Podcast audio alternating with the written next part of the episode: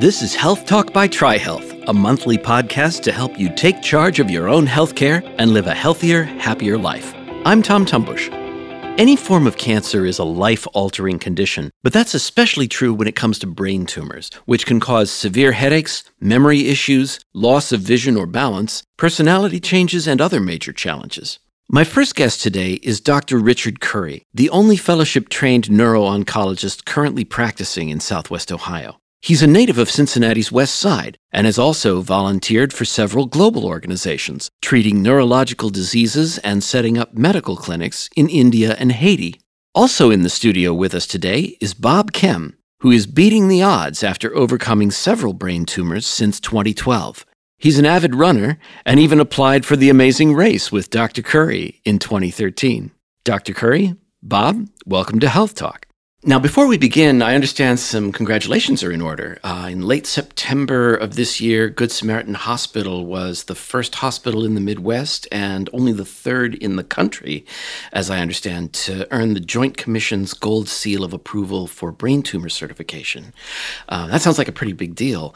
Dr. Curry, what does that certification mean both for TriHealth and for patients in Greater Cincinnati? Yeah, that's correct. We were really excited when we received the certification. For us on the TriHealth side, we felt that we were giving and providing excellent care for our brain tumor patients. So it was a process for us to get external validation to make sure we were hitting all the metrics.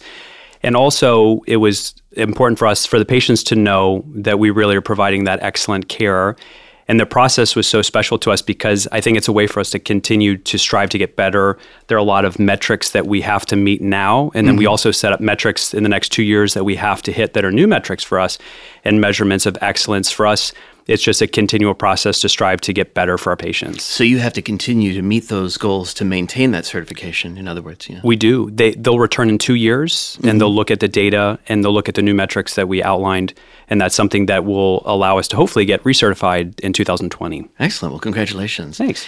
So you mentioned a number of metrics that led to that certification. Tell us what like one or two of those were. One of them, the one that excited us the most, was patient satisfaction and fa- patient feedback. Mm-hmm. So all of our patients who had just completed their round of chemotherapy and radiation, we gave them a list of 10 questions about their experience in our brain tumor center and they were able to feed that back to us. And we, we did get great marks on it, but it also gave them an opportunity to make suggestions. Everybody's experience is so different. Sometimes you may learn something from one person that can be applicable to everybody. So we we use that as one of our metrics. Another one that's just very standard is patients that have surgery. We really want to make sure that everybody starts chemotherapy and radiation within four weeks of their surgery. That's something we were pretty confident we were doing, but this gave us an opportunity to actually look at it. And 100% of our patients actually were treated within four weeks, which is very um, important in terms of um, their overall prognosis. Now, is that chemotherapy treatment before the surgery or after or both? It's after. So the patient will have surgery and then recover for about four weeks. That will give us time to order the chemotherapy and then give the radiation oncologist an opportunity to make a specific plan where they get new MRIs to tell the machine where to deliver that radiation in the person's brain. And at the end of that four weeks, the chemotherapy and the radiation begin at the same time and then continue for an additional six weeks together. Now, brain tumors can cause really significant life changes. Um, what sort of things typically manifest when a brain tumor starts forming? It all depends really on real estate of the brain of where the tumor is starting to grow. Mm-hmm. About half the time, it's going to be headaches. It can also be a seizure, which is an electrical discharge of the brain, which causes a focal symptom in the patient.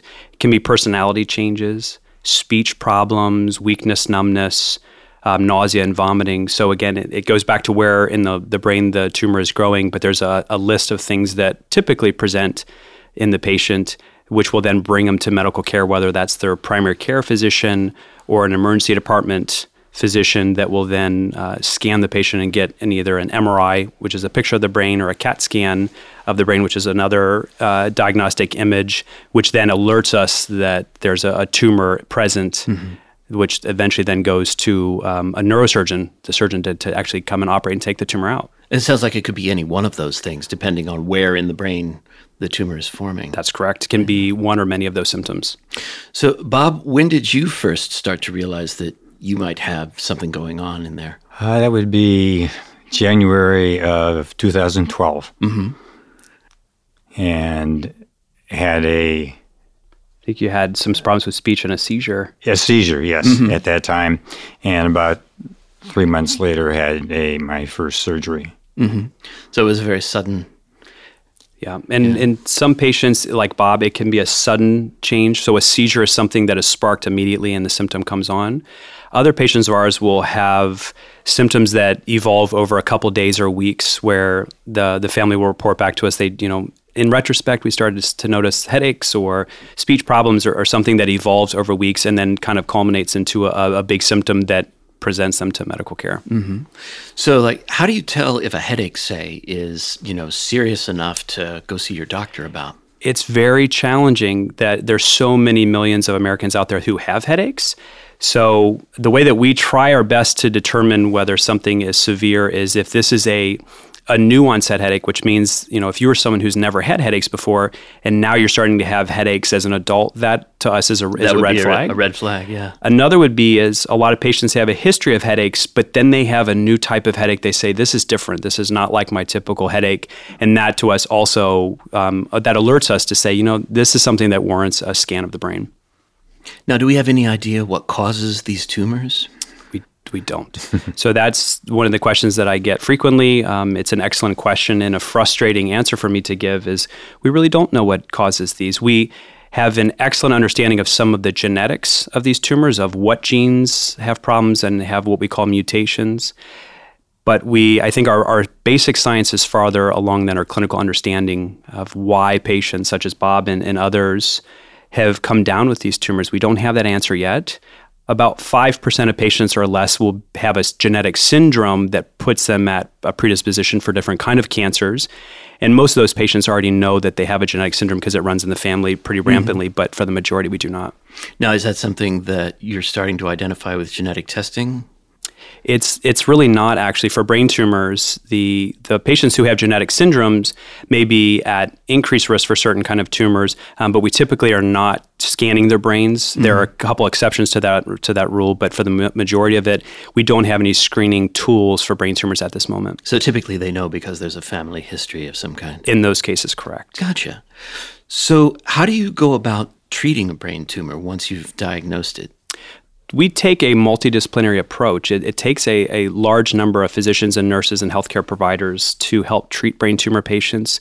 It always will start with some sort of surgery. After mm-hmm. the MRI tells us that something is there that we're concerned about a tumor, a neurosurgeon will, will perform a surgery, whether it's a biopsy, which is taking a small piece of the tumor out, or they'll actually try to take out the majority or all of it that they can see under their microscope in surgery. So the neurosurgery is step one. Once the pathologist, which is the physician who looks at the tumor under a microscope and tells us what it is, will direct the care to someone like myself, a neuro-oncologist who treats the tumors with chemotherapy. In this case, uh, it's a pill form. Mm-hmm. And then the radiation oncologists, which are, are physicians who treat the tumor with radiation and the patient will lay down flat on a table and they will beam radiation beams to the area of the cavity of the of the tumor so it, it really takes multiple specialties coordinating the care together for that one individual patient. A lot of different people involved. Yeah, yeah, it takes a village. It really does. It really does. Any other uh, specialties that typically come into play other than the ones you've mentioned already? The the neuroradiologists are extremely helpful. They're the physicians who will read the MRI scans. So we get scans every two or three months on our patients, and it's really critical to have a radiologist with expertise in reading these scans because there can be so many um, nuances and things about the scans to interpret that help guide us in the therapy.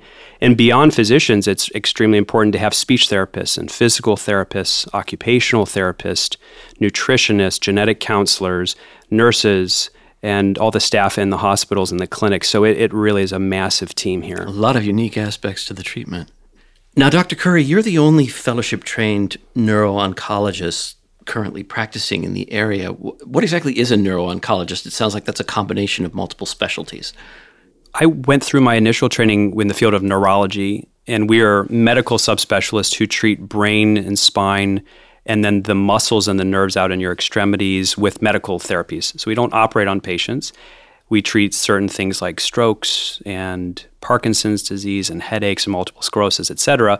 But one of the small subspecialties in the neurology world is neuro-oncology, and I was exposed to that in my first year of internship when I was working in, in, the hematology oncology side and got to meet a lot of cancer patients and their families, and I really gravitated towards those. And doing some of the research throughout throughout my residency, I realized that a neurologist can get trained in the oncology aspect of the brain. So I applied and was fortunately accepted to go up to Memorial Sloan Kettering and, and had a, a year fellowship there where I was trained in the chemotherapy uh, for brain tumors and also the other neurologic complications that come with cancer treatment. So I treat other patients that don't have brain tumors but may have breast or lung cancer with neurologic issues such as strokes or seizures or headaches. So I, I see myself as straddling the field of neurology as well as medical oncology, and that allows me to take care of a specific subset of patients. So, Dr. Curry, you mentioned that you don't do the surgery yourself. So, when that is a component of treatment, how does that work? For us at TriHealth, we're very fortunate to partner with Mayfield Clinic, which is a, a large group of neurosurgeons here in the tri state area. And there are a number of Mayfield surgeons who are subspecialty trained in brain tumor surgery, where they actually did additional years after their residency to learn more specifically how to best take care of brain tumor patients. So they are the surgeons who will get one of the initial calls about a newly diagnosed brain tumor, and they will operate at one of our locations. And then they bring us into the mix to again get back to that multidisciplinary care where they'll bring in the neuro-oncologist and the, the radiation oncologist to care for that patient. Interesting. So this treatment, um, Bob, when you were going through this, mm-hmm. how did this affect your your day to day routine and your quality of life? Well, it depends what part I happen to be on. Uh, mm-hmm. The surgery, the chemotherapy pills and radiation. Yeah, and it, it just takes uh, sometimes a few weeks or a month, but eventually I get back to almost no issues at all. Mm-hmm. Um, I had a surgery, oh, maybe five, six weeks ago, and I'm 90% there, and pretty soon, hopefully, I'm back to normal. So it's, it, I've been very, very lucky, giving almost, I think, almost seven years that's exceptional. And, and over that time, I've been I've been in pretty good shape. You're still running? Well, I, I'm I can't right now. I've been told not to. Oh, I'm sorry to So I'm walking, and hopefully in another few weeks they'll let me uh, get back to get it. Back, yeah. yeah. But it sounds like you guys uh, went in for the amazing race together a few years back. We did, and and about five years ago, Bob and I applied for the Amazing Race, sent in a video because we thought we'd be a great team. Unfortunately, we're not picked, but um, if they're listening, we're certainly happy to apply again. okay. Um, if I could uh, step in and brag about Bob for a second. So, as, as we said, he was diagnosed in 2012. Bob's undergone multiple surgeries, multiple rounds of radiation and chemotherapy. And actually, Bob was also on a clinical trial years ago where he was receiving these vaccine injections targeting a specific mutation that is in his tumor that about a third of the patients have. And he has tolerated every treatment so well. And like you said, he bounces back from just, it's amazing to see and it gives us a lot of hope and strength as as care, healthcare providers to see someone who's able to do such remarkable things. And a lot of I think Bob's problems more with running is orthopedic issues. It's not from the brain. so he's he's Old just, age. but he's he's uh, just an amazing man. That's fantastic. Are there any results from that study that he participated in that you're able to share with us? Or? Well, yes. I think I, I, hope in Bob's case that it was helpful. The the overall study um, did not show that the vaccine was beneficial compared to those patients who did not get it. We don't know for sure if Bob got the vaccine because it was blinded. Mm-hmm. Um, of so course, yeah, yeah, sure. But at least you're uh, you, are participating in a process that will help others. Absolutely, it was. It certainly was moving the needle forward in the field of neuro-oncology by by volunteering for something like that. Excellent. So, Bob, you've started giving back in your own way by volunteering at Bethesda North and training therapy dogs. Tell us a little bit about that. Yeah, we. Uh, I've been taking our a Newfoundland, 170 pound dog. Oh, nice. Uh, to hospitals and schools uh, and, and, other places. And for being as big as he is, just very lazy and very good with uh, people.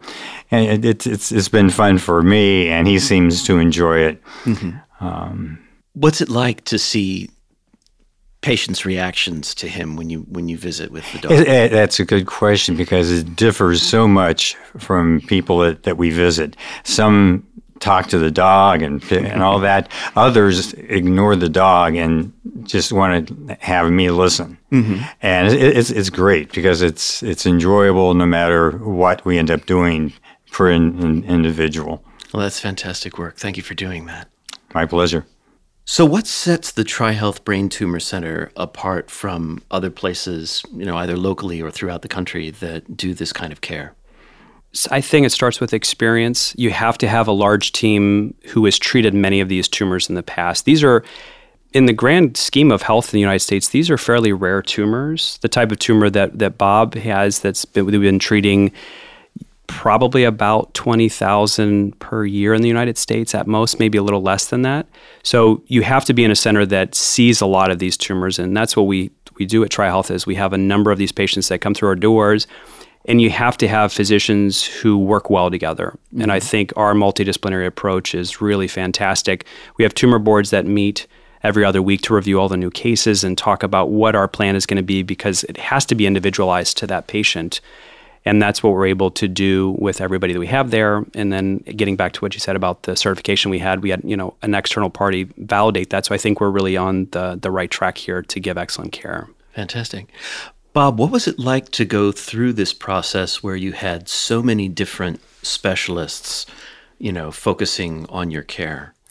Uh, it was it was somewhat comfortable because everybody seemed to know in a unique uh, issue what they were doing, and um, it wasn't great, but it, is, it really wasn't painful or uncomfortable for a long for a long time.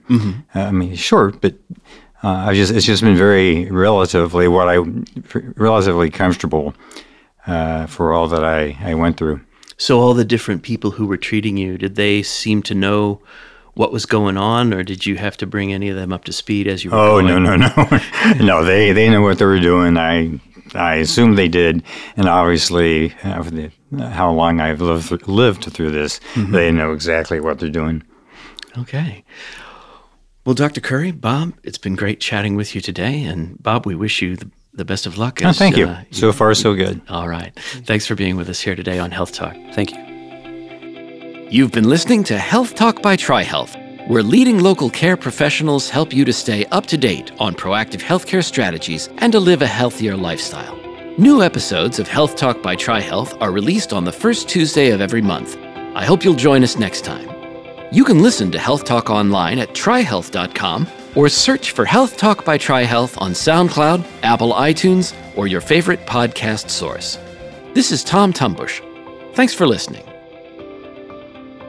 This podcast is intended for informational purposes only. It should not be relied upon to make a diagnosis or for treatment purposes, and this podcast does not create a physician patient relationship. Please consult your healthcare provider or contact TriHealth to make an appointment if medical attention is needed. The views and opinions expressed in this podcast are those of the individuals interviewed and do not necessarily reflect the official policy or position of TriHealth or any of its affiliates. This podcast is the copyrighted work of TriHealth, which owns the exclusive rights thereto. Unauthorized use, copying, and dissemination are illegal. Copyright 2018 TriHealth. All rights reserved.